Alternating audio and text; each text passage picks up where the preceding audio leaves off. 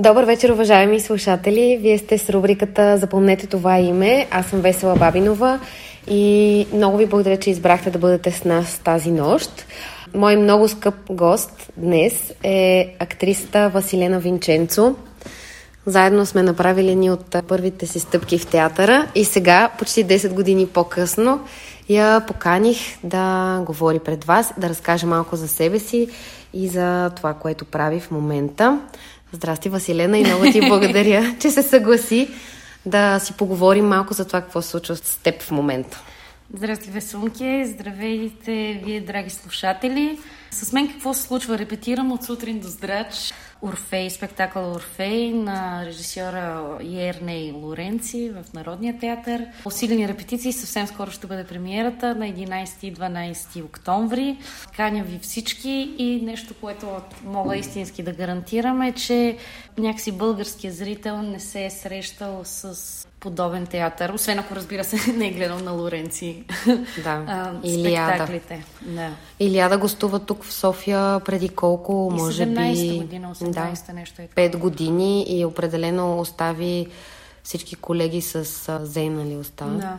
Така че сега очакваме нещо подобно. Може ли да ни разкажеш, вие всъщност колко човека сте в екипа? Ами 14 Актьори. 14 актьори сме. Той е дошъл с екипа си, костюмограф, сценограф, композитор, драматург и работят от сутрин до здрач, наистина, постоянно. Много е интересен процес, много е вдъхновяващо, понеже някакси те не са дошли тук с намерението си да направят нещо изцяло свое, а да направим нещо заедно, което да е изцяло наше.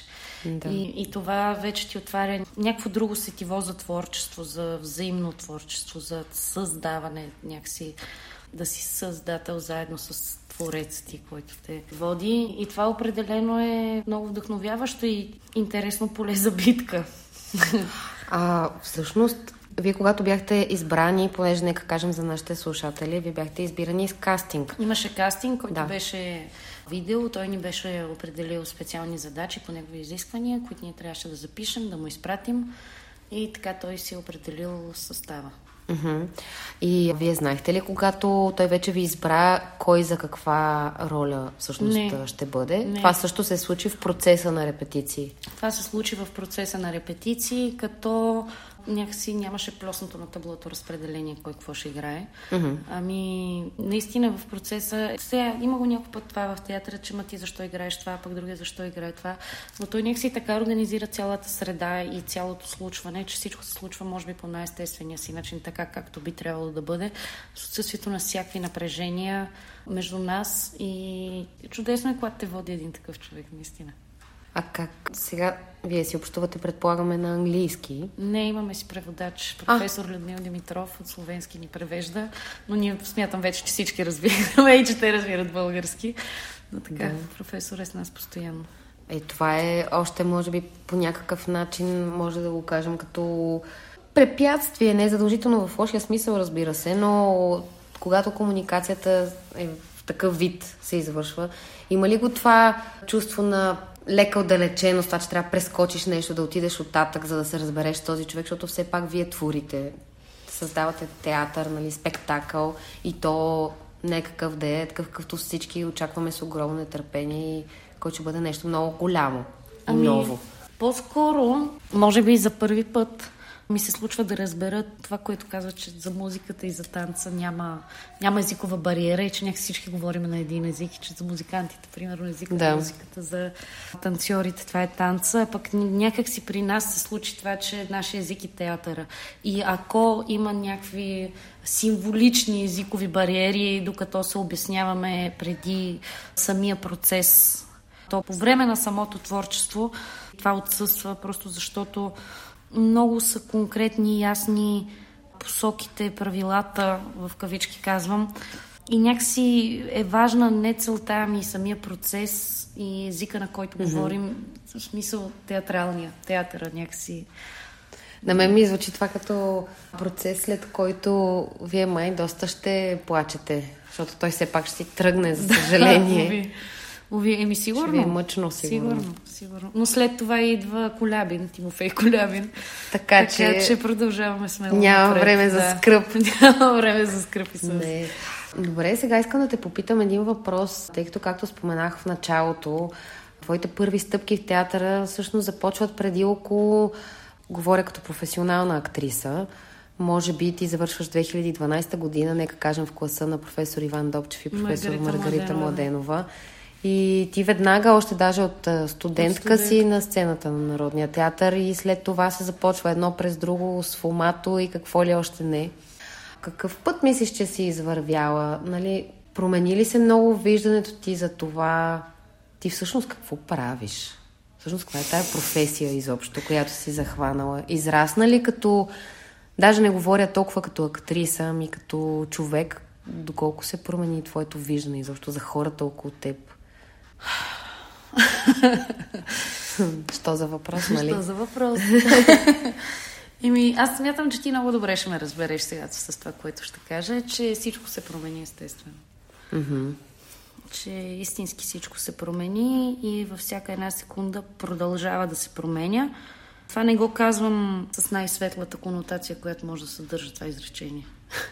Mm-hmm. Но определящото в а, цялата история моя и в цялото ми някакси израстване, порастване е това, че въпреки тия промени с негативни конотации, любовта ми към театъра и към работата ни и отношението ми на прага на възможностите ми да се държа професионално не са се уморили.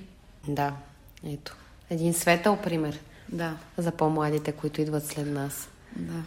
И затова искам да те попитам и тъй като отскоро ти и твоя най-близък приятел и колега Васил Дуев сега, да кажем, менажирате Ялта Артрум. Да. Вече имаше първите си номинации и награди, ИКА, Раскер. И как се случи изобщо това нещо да се захванете с това пространство, да решите да го превърнете в театрална сцена и как изобщо толкова бързо се напълни репертуара на това пространство, все повече и повече млади и не толкова млади се обръщат към вас с молба да им отстъпите сцена, да им дадете поле за изява. И виждаш сега какво от другата страна, колко всъщност е трудно и какво ви костваше цялото това нещо. Ами, не знам, честно. Не знам как стана. Аз началото много се съпротивлявах, като от мене дойде цялата някакси през мене беше сервирана цялата информация, че би могло да направим нещо такова. Аз, Васил беше по-коражлия в цялото. Представа нямам как стана, защото нито аз, нито Васил знаем какво значи да си имаш театър. Не знаем как се прави театър в някакси физиологичния му смисъл. Знаем какво става зад колиста, но не знаем какво става на третия етаж в администрацията, нали? Mm-hmm. Не знаем какво става от 9 сутринта до 5, докато ти не отидеш на сцената. Имам предвид чисто работата на техническите работници, осветителите и така нататък. И това беше едно, първия сезон, едно постоянно откриване, откриване, откриване на хората по театрите.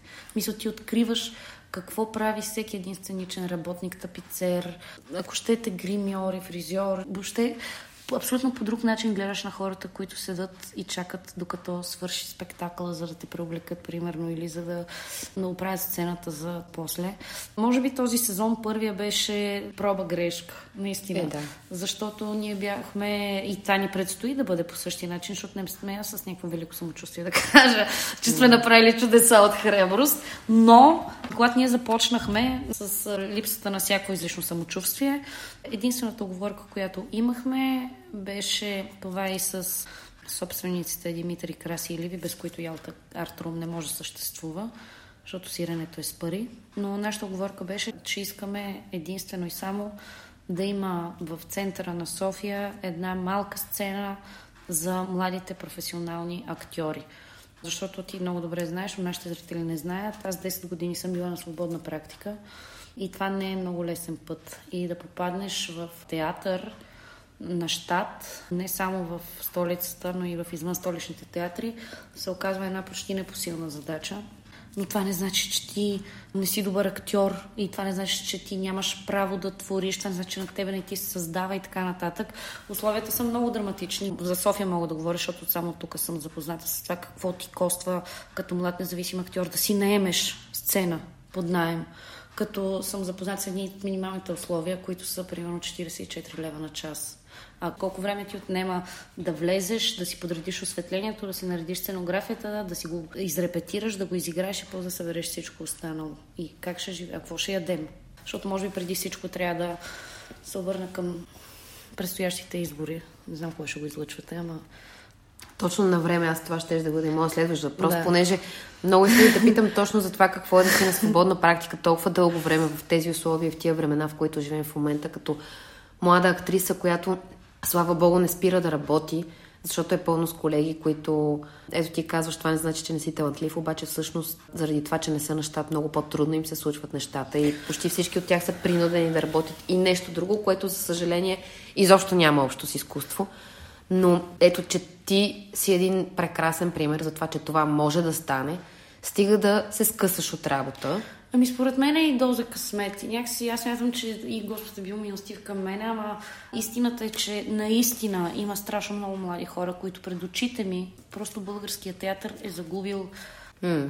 големи актьори, които след време щяха да са Парцалев, и следващия Деян Донков единствено и само защото този човек не е имал връзки, примерно, mm. да влезе някъде в някой театър или не го е познавал някой режисьор, или не е попадал на кастинг, не е къде да не е имал къде да. да го гледат. И смятам, че това е много, как да кажа, проблематично. И от друга страна, другия голям знак, удивителен, възклицателен, който е редно да поставим е с някакси заплащането на младите актьори, които са извън щатната система. Да, вярно е, че сега, вече от последните няколко години, трябваше да се случи COVID, за да може да се сетат, че тия хора също трябва да ядат. От Национален фонд култура отпускат някакви средства за независимите актьори и това малко или много улекотява цялата ситуация, но тези хора нямаха къде да си покажат да. творчеството, защото е непосилно да плащаш такъв найем на веднъж. А къде репетират? Да. Къде си проверяват сценограф? Къде? Къде у вас? И така, да, искам да само е така в скоби да кажа на предстоящите министри за, на културата и, и не само. Въобще е така към тези, дето отдавна не са стъпвали в театъра, макар че последните почнаха да идват на театър. Е, Народния. да. да е, че младият актьор също иска да се храни нормално, също иска да може да си позволи да изглежда добре и да почива и mm. наистина да се чувства смислено заплатено от работата, която върши. Да. И се надявам, много се надявам да лека по лека, защото ми се струва, че вече е започнала някаква не просто инерция, а наистина някаква истинска сила, която да отваря към по-широка публика тъй наречения независим сектор и все повече и повече да се обръща внимание на. Дай Боже, дано. Да. Пожелаваме да, си го. Да, да. Всички това. Дано да се случи и в тази връзка да те питам, ще гласуваш ли? Да, естествено. Може ли да отправиш една агитация към хората и защо трябва да гласуват според теб? Ами, аз не съм сигурна, че сега в едно изречение ще убеда когото и да е, че трябва да гласува от тези, които, тези, които искат да гласуват, и, макар да няма за кого, и знаят, че трябва да го направят и си, ще излезе, че го направят, няма нужда да ги агитирам. А тези, които казват не, аз няма да излезам, смятам, че това ще отнеме някъде около 15-20 години превъзпитание, за да разбере какво значи човек да има право на глас. Много добре казано. Така че... Напълно съм съгласна. Не, че някой ме пита мен, но да. А, хора, гласувайте, за да може след това да не се оплакваме. А поне да знаеш, че ако се оплакваш, все пак ти си опитал да направиш нещо, да го промениш това. Да, защото може да се промени. Може да се промени и някакви неща наистина зависят от нас. И те зависят от нас на 2 октомври. Точно така. Така завършваме днес нашето предаване. Аз още веднъж много благодаря Васунки, че се съгласи да ми гостуваш, да си поприказваме. Искам само да пратя много поздрави на Данчо. Айде. Да, много поздрави. много поздрави. Благодарим ви, уважаеми слушатели, че бяхте с нас а, тази нощ. Карайте внимателно, ако сте в колата. Ако не, завивайте се през глава и лека.